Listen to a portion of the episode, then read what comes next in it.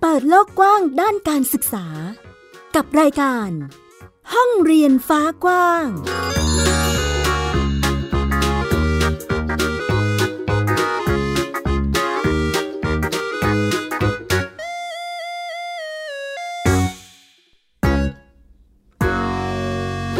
สวัสดีค่ะ คุณผู้ฟังต้อนรับคุณผู้ฟังทุกท่านค่ะ เข้าสู่รายการห้องเรียนฟ้ากว้างนะคะ กลับมาพบกับดิฉันอัยดาสนศรีเช่นเคย มาพร้อมกับเรื่องราวข่าวสารด้านการศึกษา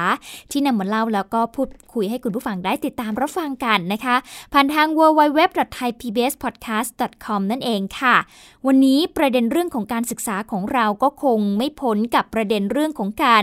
เรียนทางไกลหรือว่าการเรียนออนไลน์ของเด็ก ๆ ในช่วง ที่มีสถานการณ์โควิด -19 แพร่ระบาดแบบนี้ ก็เป็นวิธีการรับมือแล้วก็แก้ไขปัญหาในช่วงนี้ไปนะคะที่เด็กๆไม่สามารถที่จะไปโรงเรียน หรือว่ามีการจัดการเรียนการสอนได้นั่นเองค่ะเมื่อสัปดาห์ที่ผ่านมาก็เป็นสัปดาห์แรกของการเริ่มทดลองเรียนแบบทางไกลหรือว่าเรียนออนไลน์นะคะ คุณผู้ฟังเราก็จะเห็นบรรยากาศเนาะ เสียงจากหลาย ๆ ฝ่ายนะคุณผู้ฟังทั้งผู้ปกครองตัวเด็กเองนะคะ ก็สะท้อนให้เห็นว่า ยังไม่พร้อมสำหรับวิธีนี้ก่อนอื่นเนี่ยขอพูดถึงประเด็นที่เกิดขึ้นกันก่อนดีกว่าเนาะจากการที่ได้มีการเริ่ม การเรียนการสอนแบบออนไลน์ หรือว่า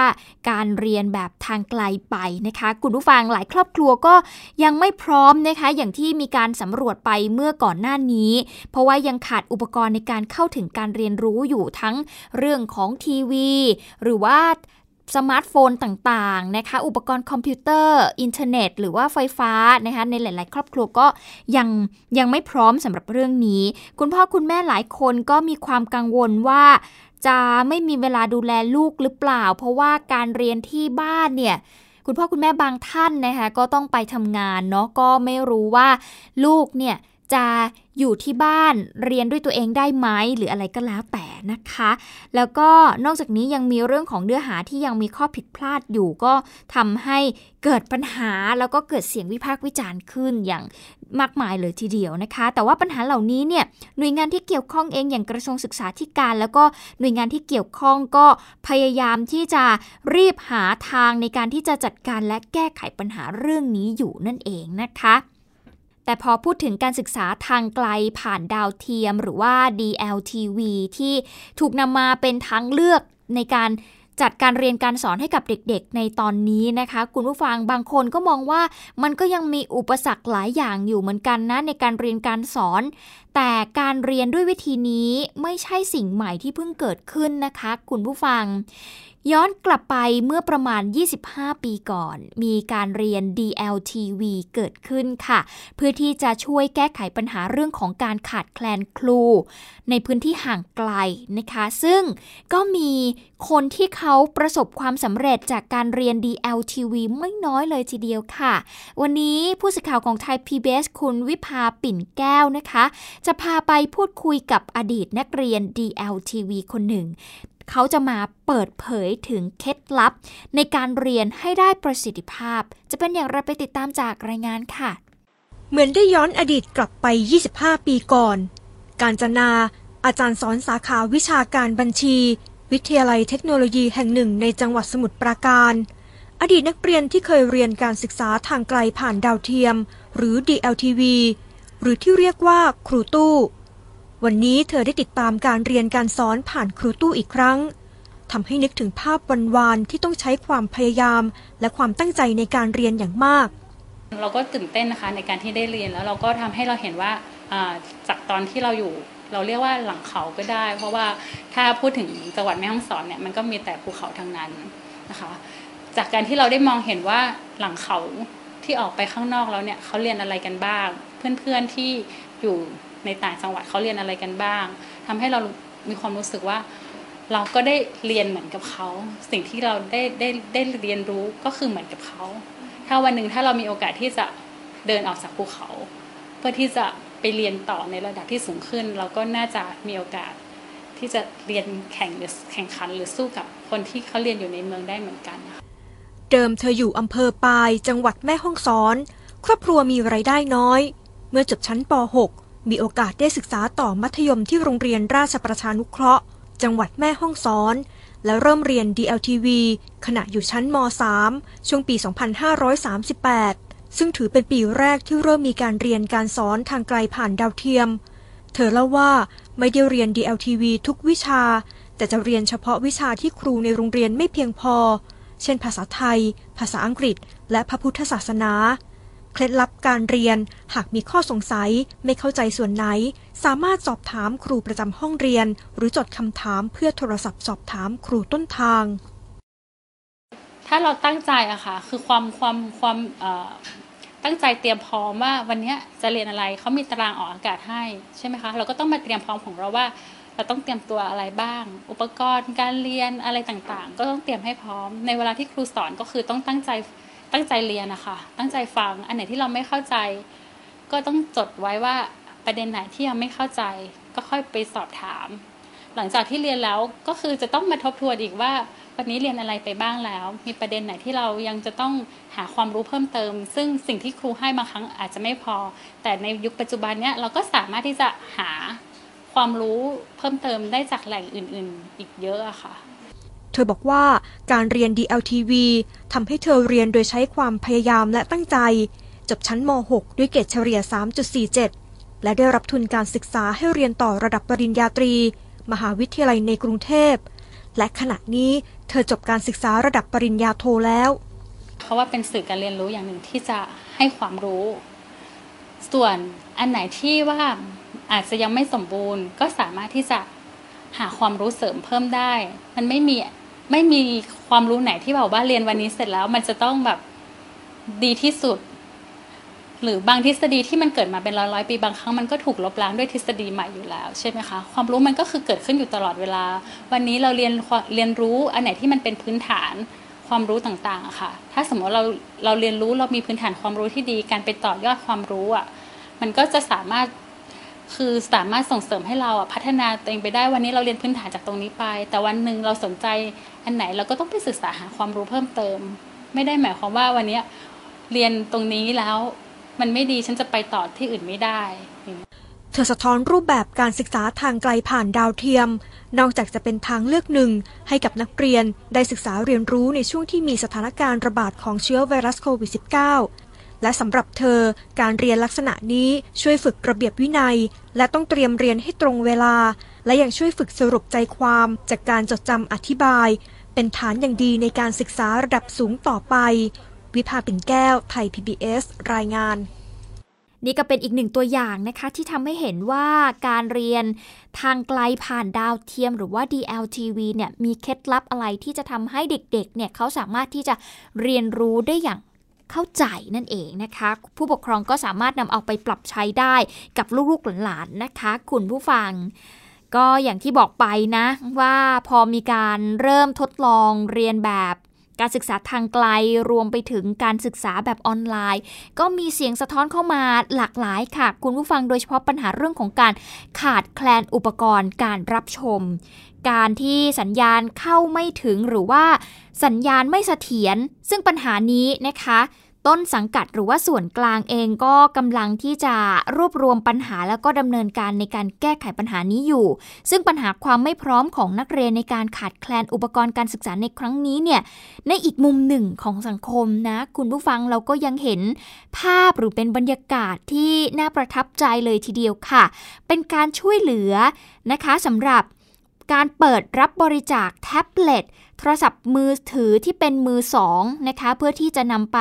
มอบให้กับน้องๆนนักเรียนที่ยังขาดแคลนอุปกรณ์การเรียน ให้พวกเขานั้นสามารถเข้าถึงการเรียนรู้ได้ จะเป็นอย่างไรไปติดตามจากคุณพึ่งนภาคล่องพยาบาลค่ะก็เป็นอีกภาพหนึ่งในสังคมที่เห็นได้ในช่วงสถานการณ์การแพร่ระบาดโควิด -19 อย่างนี้กับการเปิดรับบริจาคแท็บเล็ต โทรศัพท์เครื่องเก่าหรือว่าอุปกรณ์รับสัญญาณดาวเทียมนะคะ ที่จะนำไปบริจาคให้กับเด็กที่ขาดแคลนอุปกรณ์การเรียน โดยเฉพาะกับกลุ่มเด็กยากไร้ค่ะสำหรับโครงการเปิดรับบริจาคแท็บเล็ตโทรศัพท์เครื่องเก่าหรือว่ากล่องรับสัญญาณดาวเทียมนี้นะคะ ก็เป็นแนวคิดริเริ่มของพลตำรวจตรีต่อศักดิ์สุวิมลรองผู้บัญชาการตำรวจสอบสวนกลางค่ะ ที่ได้เห็นข่าวคุณยายท่านหนึ่งนะคะ ที่ได้เดินไปซื้อมือถือกับหลาน ในราคาไม่เกิน 2,000 บาทค่ะ ก็เลยคิดว่าโทรศัพท์เครื่องเก่าของตัวเองที่มีอยู่นั้นก็น่าจะเป็นประโยชน์กับคนอื่นได้นะคะ จึงได้มีการพูดคุยกับพักพวกเพื่อนฝูงก่อนที่จะ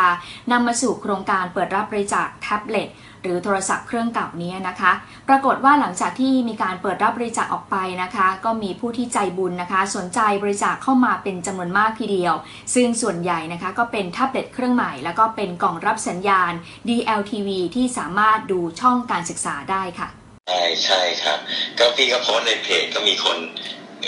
มีลูกน้องมีมีมีเพื่อนในเฟซแกเขาก็สนใจ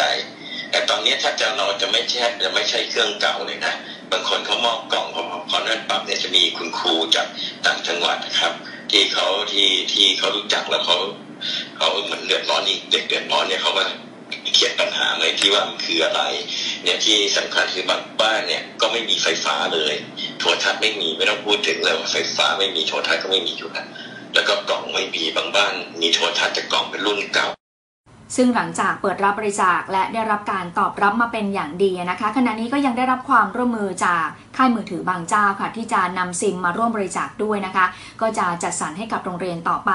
เบื้องต้นนะคะก็ได้จัดสรรให้กับโรงเรียนที่แจ้งความประสงค์เข้ามาบ้างแล้วค่ะ โดยโรงเรียนแห่งหนึ่งนะคะ ก็จะได้แท็บเล็ต2เครื่อง และอุปกรณ์รับสัญญาณดาวเทียม 2 กล่องค่ะ คือโรงเรียนเนี่ยเรา เราให้ให้ท่านผู้การมหดเนี่ยอ่าซึ่งซึ่งเรามีตำรวจอยู่แล้วเนี่ยลงไปดูอยู่แล้วเรามีตำรวจอยู่ทั่วประเทศอยู่แล้วครับ เราก็จะให้หรือไม่เราก็ประสานโรงพักให้ลงไปดูซิว่าเขาขาดแคลนจริงหรือเปล่าแต่โรงเรียนนะในต่างจังหวัดขาดแคลนเกือบหมดนะครับเพราะเด็กเนี่ยจะมีโอกาสในการศึกษาเท่าที่พี่ทราบก็คือว่าอย่างในหมู่บ้านเนี้ยในหมู่บ้านหนึ่งอ่ามีนักเรียนอยู่ชั้นชั้นป ป .5 เนี่ยสมมติว่าเขาต้องต้องเรียนมันมีอยู่หลายคนเขาก็จะเอากล่องเนี้ยไปไว้ที่บ้านปกครองหลังหนึ่งแล้วก็ให้เด็กเนี่ยมามามาดูมามาได้เรียนที่บ้านหลังนี้รวมกัน ก็ถือว่าเป็นแนวคิดและก็โครงการดีๆนะคะ ที่ผู้คิดริเริ่มก็บอกว่าขอทำในฐานะคนไทยคนหนึ่งที่พอจะช่วยเหลือได้บ้าง ในการที่จะเป็นจุดเริ่มต้นในการหาของ แล้วก็ช่วยเหลือบริจาคให้กับเด็กยากไร้ หรือว่าเด็กที่ขาดแคลนอุปกรณ์การเรียนการสอนนี้นะคะ โดยเบื้องต้นเนี่ยก็พอที่จะทำได้ แต่ว่าถ้าในระยะยาวแล้วก็ภาพรวมในการแก้ไขปัญหาแล้ว ก็คงจะต้องให้หน่วยงานที่เกี่ยวข้องนั้น เป็นผู้ที่ดูแลโดยตรงนะคะ แต่ถ้าไปดูมุมของผู้ที่มารับบริจาคบ้าง ซึ่งก็มีอยู่หลายที่ด้วยกันค่ะ ซึ่งหนึ่งในนั้นก็คือโรงเรียนบ้านโต๊ะพรานในพื้นที่อำเภอรามันจังหวัดยะลานะคะ โรงเรียนแห่งนี้ก็เป็นโรงเรียนขนาดเล็กค่ะที่มีนักเรียนอยู่ 93 คนนะคะ ในระดับชั้นอนุบาล 2 ถึงชั้นป .6 ค่ะ ซึ่งจากการสอบถามผู้อำนวยการโรงเรียนนะคะ ก็บอกว่าจากการสำรวจบ้านของนักเรียนทั้งหมดก็พบว่ามีจานดาวเทียมอยู่ 3 หลังเท่านั้น แล้วก็เป็นอุปกรณ์การรับชมที่ไม่สามารถที่จะดูช่องการศึกษาได้ด้วยนะคะก็ทำให้ในช่วงทดลองการศึกษาทางไกลอย่างนี้ ครูที่นี่จึงต้องส่งใบงานหรือว่าส่งใบความรู้ไปตามบ้าน เพื่อให้เด็กๆนั้นได้เรียนรู้ได้ทำก่อนที่จะส่งครู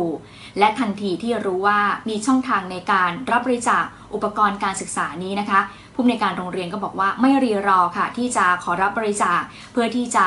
ขยายโอกาสทางการศึกษาให้เด็กที่นี่นั้นได้เรียนรู้เหมือนอย่างโรงเรียนอื่น ๆ บ้าง นอกเหนือจากการส่งรายงานปัญหาไปให้กับส่วนกลางนั้นได้รับทราบแล้วค่ะ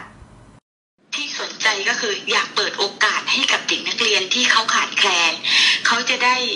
มีเทคโนโลยีใหม่ ๆ จะได้มีสิ่งใหม่ ๆ ที่เขาจะได้เข้าไปศึกษาค้นคว้า ที่จะดู ในการเรียนออนไลน์อะค่ะเมื่อขอรับบริจาคไปแล้วนะคะผู้อำนวยการโรงเรียนบ้านโต๊ะพรานก็บอกว่าเมื่อได้รับการตอบรับนะตอนนี้คุณครูที่นี่ก็ดีใจมากค่ะ ที่จะได้รับการบริจาคแท็บเล็ตและโทรศัพท์เครื่องเก่าหรือว่ากล่องรับสัญญาณที่สามารถที่จะดูช่องการศึกษาได้นะคะ แล้วก็ตอนนี้ก็วางแผนแล้วด้วยนะคะ ว่าเมื่อได้รับอุปกรณ์เหล่านี้แล้วนะคะ จะมีการจัดสรรให้กับเด็กๆ ได้เรียนรู้แล้วก็ขยายโอกาสทางการศึกษาอย่างไรค่ะ ถ้าได้ถ้าได้ถ้าได้รับมือถือมือสองจากท่านมาเนี่ยนะคะ ก็คือจะ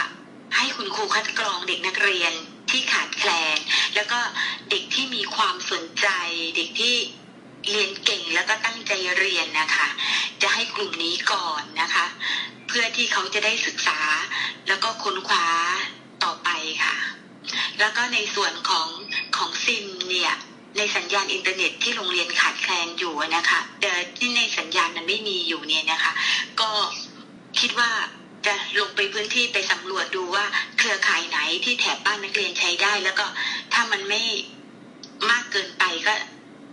จะเป็นคนที่ซื้อซิมให้นักเรียนเองค่ะ และด้วยความเป็นโรงเรียนขนาดเล็ก และนักเรียนมีจำนวนน้อยนะคะ ซึ่งเท่าที่คุยกับผู้อำนการโรงเรียนมาในช่วงทดลองการเรียนการศึกษาทางไกลอย่างนี้นะคะ ผู้อำนการโรงเรียนก็บอกว่า ครูที่นี่ไม่มีความหนักใจเลยค่ะ ถึงแม้ว่าบ้านเด็กนั้นจะขาดแคลนอุปกรณ์การรับชมก็ตาม แล้วก็ไม่กังวลกับการเปิดเรียนในวันที่ 1 กรกฎาคมนี้ด้วยนะคะ เพราะว่าได้เตรียมแผนเอาไว้แล้ว ที่อาจจะต้องแบ่งกลุ่มนั้นให้เด็กเดินทางมาโรงเรียนในช่วงเปิดเทอมค่ะ นอกเหนือจากการช่วยเหลือนะคะจากการเปิดรับบริจาคเรื่องของอุปกรณ์ ในการเข้าถึงการศึกษาแล้วอีกหนึ่งภาพที่น่าประทับใจไม่น้อยเลยทีเดียวค่ะ คุณผู้ฟังกับโครงการนี้นะคะ ซึ่งก็คือการเปิดรับสมัครนักศึกษาช่วยชุมชนนั่นเองค่ะ Facebook ที่ใช้ชื่อว่าพัสุธาโกมลมานนะคะคุณผู้ฟังซึ่งท่านนี้เป็นอาจารย์คณะมนุษยศาสตร์ และสังคมศาสตร์ มหาวิทยาลัยราชภัฏสกลนครค่ะ ท่านได้มีการโพสต์ภาพซึ่งเป็นโปสเตอร์ในการเชิญชวนนะคะ รับสมัครนักศึกษาช่วยชุมชนค่ะ ซึ่งหลังจากที่ อาจารย์พระสุธาได้มีการโพสต์ลงไปในโซเชียลมีเดียอย่าง Facebook เนี่ยนะคะ มีคนสนใจไม่น้อยเลยทีเดียวค่ะ ในเวลาไม่ถึง 24 ชั่วโมงเนี่ยมีคนแชร์โพสต์ของอาจารย์ไปกว่าร้อยแชร์เลยทีเดียว ซึ่งจากการไปพูดคุยสอบถาม โดยทีมข่าวพลเมืองนะคะ คุณผู้ฟังไปถามถึงความรู้สึกของอาจารย์รวมไปถึง ได้พูดคุยกับน้องๆที่เข้าร่วมกิจกรรมในครั้งนี้ค่ะ เริ่มจากอาจารย์ก่อนเลยนะคะ ซึ่งก็คือดรพัสุธาโกมลมานค่ะ เป็นอาจารย์คณะมนุษยศาสตร์และสังคมศาสตร์ มหาวิทยาลัยราชภัฏสกลนครนะคะ ก็บอกว่า ผมตั้งตัวไม่ทันเลย ไม่คิดว่าจะมีคนสนใจเยอะขนาดนี้ หลังจากที่เมื่อวันที่ 20 นะคะ ได้มีการโพสต์ภาพแล้วก็รายละเอียดเกี่ยวกับกิจกรรม นักศึกษาสโมสรคณะ มนุษยศาสตร์ และสังคมศาสตร์ ช่วยชุมชนเผชิญหน้าการเรียนยุคออนไลน์ ซึ่งอาจารย์บอกนะคะว่ากิจกรรมของทางสโมสรเนี่ยที่บอกว่าพร้อมเผชิญหน้าและช่วยเหลือชุมชนในสถานการณ์ ความกังวลและเป้าหมายของการทดลองเรียนในระบบออนไลน์ เพราะเราเห็นร่วมกันแล้วว่าชุมชนหลาย ๆ ชุมชน โดยเฉพาะชุมชนชนบท ยังมีปัญหาด้านความไม่พร้อมทั้งด้านเทคโนโลยีและบุคลากรที่จะเข้ามาช่วยเป็นนกลไก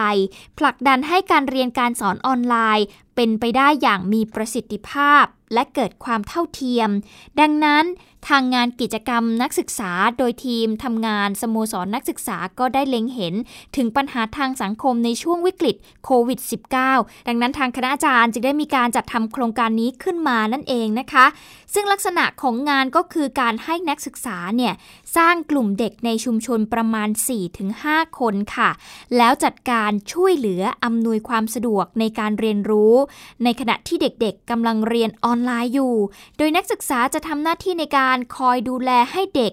เรียนรู้อย่างเต็มที่ และก็คอยช่วยเหลือแก้ไขปัญหาต่างๆ ที่อาจจะเกิดขึ้นในระหว่างการเรียนรู้นั่นเอง และก็สร้างพื้นที่ปลอดภัยให้กับเด็กและเยาวชนในชุมชน เพื่อสร้างความอุ่นใจให้กับพ่อแม่ผู้ปกครอง เป็นการลดภาระที่ครอบครัวจะต้องแบกรับในช่วงที่โรงเรียนไม่สามารถเปิดได้นั่นเองนะคะ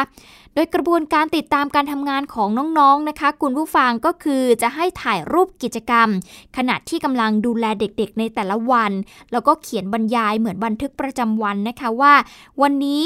ทำอะไรบ้าง มีปัญหามีอุปสรรค หรือมีข้อติดขัดอะไร และได้เรียนรู้อะไรในการทำกิจกรรม โดยจะส่งทุกวันผ่านทาง Facebook ค่ะ ซึ่งจะได้ค่าตอบแทนเป็นค่าขนม ที่จะได้รับนะคะในการทำงานประมาณ 30 วันก็คือ 3,000 บาทนั่นเองค่ะ ซึ่งหลังจากมีการโพสต์ออกไปนะคะ คุณผู้ฟัง คนในสื่อสังคมออนไลน์ก็เข้ามาให้กำลังใจ แล้วก็ชื่นชมสนับสนุนกิจกรรมนี้ค่ะ ซึ่งโครงการนี้ก็มีนักศึกษาเข้าร่วมกิจกรรมแล้วกว่า 8 คนนะคะคุณผู้ฟัง ทั้งในพื้นที่จังหวัดสกลนคร แล้วก็จังหวัดนครพนมค่ะ อย่างเช่นที่บ้านนาจารตำบลบ้านโพนอำเภอโพนนาแก้ว ที่จังหวัดสกลนคร ที่บ้านดอนปอตำบลเหล่าพัฒนาอำเภอนาว่าจังหวัดนครพนมค่ะ แล้วก็มีที่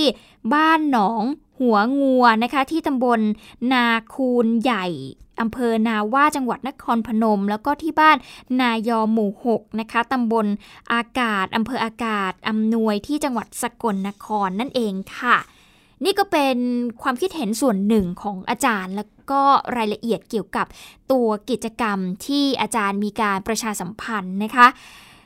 จากการไปพูดคุยกับน้องๆที่เข้าร่วมกิจกรรมในครั้งนี้ค่ะ อย่างนางสาวพิมพ์ลพัฒอังคจันค่ะ เป็นนักศึกษาสาขาวิชาสังคมศึกษา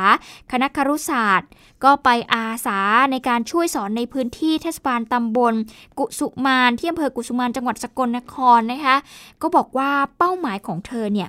นอกจากทำกิจกรรมในระหว่างที่มีการปิดภาคเรียนแล้ว ยังเป็นการช่วยเหลือชุมชนในคราวเดียวกันอีกด้วย เช่นเดียวกับนางสาว นุจริน นามุนทานะคะ ซึ่งเป็นนักศึกษาสาขาวิชาการพัฒนาชุมชน ก็บอกว่าเป้าหมายในการทำกิจกรรมในครั้งนี้ก็คือ เพื่อที่จะช่วยเหลือน้องๆในชุมชน ในการเรียนออนไลน์ แล้วก็กระตุ้นให้น้องๆนั้น มีความตั้งใจที่จะเรียนนั่นเองค่ะ ส่วนนายธีรนพ อินทัพประเสริฐนะคะเป็นนักศึกษาสาขาวิชาพัฒนาชุมชน ซึ่งก็ไปอาสาช่วยสอนในพื้นที่บ้านนายอที่หมู่ 6ตำบลอากาศอำเภออากาศอำนวยที่จังหวัดสกลนครนะคะก็บอกว่าที่นี่เนี่ยเป็นบ้านของเขาเองค่ะ คุณผู้ฟังเขาต้องการช่วยเหลือ ดูแลแบ่งเบาภาระผู้ปกครองของเด็กๆ ในช่วงที่มีการเรียนออนไลน์นั่นเองค่ะ ก็เป็นอีกหนึ่งกิจกรรมที่สร้างความประทับใจแล้วก็เป็นกิจกรรมที่เรียกได้ว่าเป็นอีกหนึ่งแรงในการที่จะเข้ามาช่วยเหลือ ในการเรียนการสอนของเด็กๆ ในช่วงนี้ที่มันอาจจะยังไม่ลงตัวสักเท่าไหร่ เด็กๆอาจจะต้องการการดูแลช่วยเหลือจากใครที่มีความพร้อมในการที่จะช่วยให้เขานั้นสามารถเรียน การเรียนในรูปแบบใหม่ที่เขาอาจจะยังไม่คุ้นเคยอย่างการเรียนออนไลน์ หรือว่าการเรียนผ่าน DLTV นั่นเองนะคะ ก็จะทำให้เราได้เห็นถึงบรรยากาศเนาะจากความวุ่นวายหรือว่าความไม่พร้อมอะไรก็แล้ว แต่แต่ยังมีน้ำใจของอีกหลาย ๆ ท่าน อีกหลาย ๆ หน่วยงานที่พยายามจะเข้ามาช่วยเหลือและแก้ไขปัญหาในครั้งนี้นั่นเองค่ะ ไทย PBS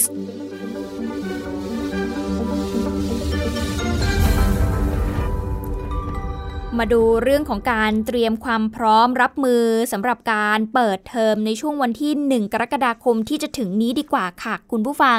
ยังไม่สามารถที่จะสรุปได้แน่ชัดนะคะว่าวันที่ 1 กรกฎาคมเนี่ยจะเปิดเทอมให้เด็กๆเนี่ยไปโรงเรียนได้ไหมนะคะ แต่ว่าก็มีการประเมินสถานการณ์ แล้วก็เตรียมความพร้อมหามาตรการต่างๆ ถ้าหากมีการ เปิดเทอมจริง และเด็กๆ ต้องไปโรงเรียนนั่นเองนะคะ ซึ่งศูนย์บริหารสถานการณ์การแพร่ระบาดของโรคติดเชื้อไวรัสโควิด -19 หรือว่า สบค ก็มีการหารือร่วมกับทางสำนักงงานคณะกรรมการการศึกษาขั้นพื้นฐาน และก็องค์กรปกครอง ส่วนท้องถิ่นในการที่จะวางมาตรการในการรองรับ โรงเรียนเปิดเทอมในวันที่ 1 กรกฎาคมนี้แล้วนะคะ ซึ่งเบื้องต้นนะคะสำนักงานคณะกรรมการการศึกษาขั้นพื้นฐาน หรือว่าสพทก็ได้มีการกำหนดรูปแบบการเรียนการสอนสำหรับปีการศึกษาใหม่นี้เอาไว้ 3 แนวทางด้วยกันก็คือ 1. คือการ เปิดทำการเรียนการสอนตามปกติ แต่มีเงื่อนไขก็คือจะต้องให้ทางศูนย์บริหารสถานการณ์โควิด หรือว่าสบคระดับจังหวัดเห็นชอบ แล้วก็ 2 เรื่องของการเปิดเรียนทางไกลแบบเต็มรูปแบบ และสุดท้ายก็คือการเรียนการสอนแบบผสมผสานนั่นเองค่ะ ขณะที่ทางกระทรวงมหาดไทยนะคะคุณผู้ฟังเขาก็มีการจัดแบ่งพื้นที่โรงเรียนเสี่ยงโควิด ออกเป็น 3 โซนด้วยกันก็คือ พื้นที่เสี่ยงรุนแรงพื้นนที่เสี่ยงปานกลาง และก็พื้นที่เสี่ยงเล็กน้อยค่ะ ทั้งนี้ยังมีการทำหนังสือแจ้งไปยังองค์กรปกครองส่วนท้องถิ่นนะคะ ให้สถานศึกษาในสังกัดทุกแห่งเนี่ยเตรียมความพร้อมในการเปิดรับสมัครนักเรียน โดยให้ยึดตามแนวทางข้อกำหนดของทางกระทรวงศึกษาธิการ รวมไปถึงต้องยึดตามข้อกำหนด หรือว่ามาตรการกลางของกรมอนามัย กระทรวงสาธารณสุขด้วย พร้อมกับขอความร่วมมือไปยังอปทนะคะแล้วก็สถานศึกษาในสังกัดนะคะในการที่จะร่วมกันรณรงค์ให้คุณครู บุคลากร นักเรียนและผู้ปกครองเนี่ยได้ทราบถึงมาตรการในการป้องกันเพื่อที่จะลดความเสี่ยงในการแพร่ระบาดของโควิดด้วย ซึ่งตอนนี้ ปัญหาหลายอย่างนะคะทางกระทรวงศึกษาธิการก็พยายามที่จะเร่งแก้ไขปัญหาอยู่ อย่างเรื่องของปัญหาการทดสอบระบบ การเรียนทางไกลผ่านทีวี โดยมีการเตรียมจัดหากล่องรับสัญญาณดิจิตอล2 ล้านกล่อง แจกให้กับ บ้านของเด็กๆนะคะที่ไม่มีกล่องรับสัญญาณนั่นเอง ซึ่งนายนัทพลทิพสุวรรณค่ะรัฐมนตรีว่าการกระทรวงศึกษาธิการเองก็เปิดเผยนะคะว่า กระทรวงศึกษาธิการก็มีการเสนอไปยังสบคแล้วนะคะเพื่อที่จะให้พิจารณาเปิดโรงเรียนในพื้นที่ที่ไม่พบผู้ติดเชื้อโควิด -19 เรียบร้อยแล้ว แต่ว่าก็ต้องขึ้นอยู่กับการพิจารณาว่าพื้นที่ใดสามารถเปิดเรียนได้หรือไม่นั่นเองนะคะ นอกจากนี้ค่ะยังได้ไปศึกษากลุ่มโรงเรียนต่างๆ เพื่อที่จะจัดแบ่งกลุ่มความพร้อม และศักยภาพในการดูแลนะคะ เนื่องจากการเปิดโรงเรียนเนี่ยต้องมีความระมัดระวังอย่างมาก และก็ต้องปฏิบัติตามมาตรการของกระทรวงสาธารณาสุขนั่นเองค่ะสำหรับ การออกแนวทางในการป้องกันและควบคุมโรคโควิด -19 ในโรงเรียนหรือสถานศึกษานะคะ ก็แบ่งเป็น 6 ประเด็นด้วยกันค่ะ คุณผู้ฟังข้อแรกเลยก็คือ เมื่อมีผู้ป่วยยืนยันการติดเชื้อเกิดขึ้น จะมีผู้สัมผัสที่มีความเสี่ยงสูงอย่างเช่น ผู้ที่ไปสัมผัสใกล้ชิด เรียนร่วมห้องกัน ผู้ที่นอนร่วมห้องกัน หรือเพื่อนสนิทที่คลุกคลีกัน ผู้ที่มีการพูดคุยกับผู้ป่วยในระยะ 1 เมตร หรือถูกไอจามรถจากผู้ป่วย โดยไม่มีการป้องกันนะคะ 2 ก็คือการเตรียมสถานศึกษาก่อนเปิดภาคเรียน โดยจะต้องมีการตรวจสอบห้องสุขาโรงอาหาร ให้มีอ่างล้างมือให้เพียงพออยู่ในสภาพดีพร้อมใช้งานกำหนดจุดตรวจคัดกรองบริเวณทางเข้าต่างๆ จัดสถานที่เพื่อเว้นระยะห่างระหว่างบุคคลด้วยสำหรับเด็กเล็กอาจจะต้อง มีการนอนกลางวันนะคะ อันนี้ก็ให้รักษาระยะห่างเนาะนอนอย่างน้อยห่างกัน 1 เมตร ไม่ให้เอาศีรษะชนกัน แยกอุปกรณ์เครื่องใช้ส่วนตัวไม่ใช้ร่วมกัน กรณีที่เด็ก ป่วยเนี่ยก็ให้หยุดอยู่บ้านไปเลยนะคะ 3. ก็คือให้มีการตรวจสอบการลาป่วย ถ้าหากพบว่าผู้ป่วยมากผิดปกติเนี่ยก็ให้รายงานเจ้าหน้าที่สาธารณสุขในพื้นที่ให้มาคัดกรองไข้ แล้วก็อาการทางเดินหายใจนะคะบริเวณทางเข้าสถานศึกษาทุกวัน งดเรียนในห้องแอร์โดยไม่จำเป็น งดการจัดกิจกรรมรวมคนอย่างเช่น ทัศนศึกษาหรือการแข่งกีฬาสีต่างๆ 4. ก็คือการทำความสะอาดพื้นที่และพื้นผิวต่างๆ รวมไปถึงห้องสุขาทุกวัน อย่างน้อยวันละสองครั้ง และกำจัดขยะอย่างถูกวิธีทุกวันด้วยนะคะ 5. ก็คือเมื่อพบผู้ป่วยยืนยันโควิด -19 ปิดชั้นเรียนที่พบผู้ป่วยค่ะ แยกนักเรียนทำความสะอาดสถานที่ที่ผู้ป่วยนั่งเรียนหรือใช้เป็นประจำสำรวจคัดกรองนักเรียนและบุคลากรทุกคน ผู้ที่สัมผัสกลุ่มเสี่ยงสูง ต้องเก็บตัวอย่างทางเดินหายใจส่งตรวจหาเชื้อ และแยกตัวอยู่บ้านเป็นเวลา 14 วัน ส่วนผู้ที่ไปสัมผัสกับกลุ่มเสี่ยงต่ำเนี่ยนะคะ ก็คือให้แยกตัวอยู่ที่บ้าน แล้วก็รายงานอาการทุกวันด้วย สุดท้ายค่ะ ข้อ 6 นะคะก็คือการแยกตัวอยู่บ้านของผู้ที่สัมผัสไม่มีอาการวัดไข้ทุกวัน ถ้าหากพบอุณหภูมิสูงกว่าหรือเท่ากับ 37.5 องศา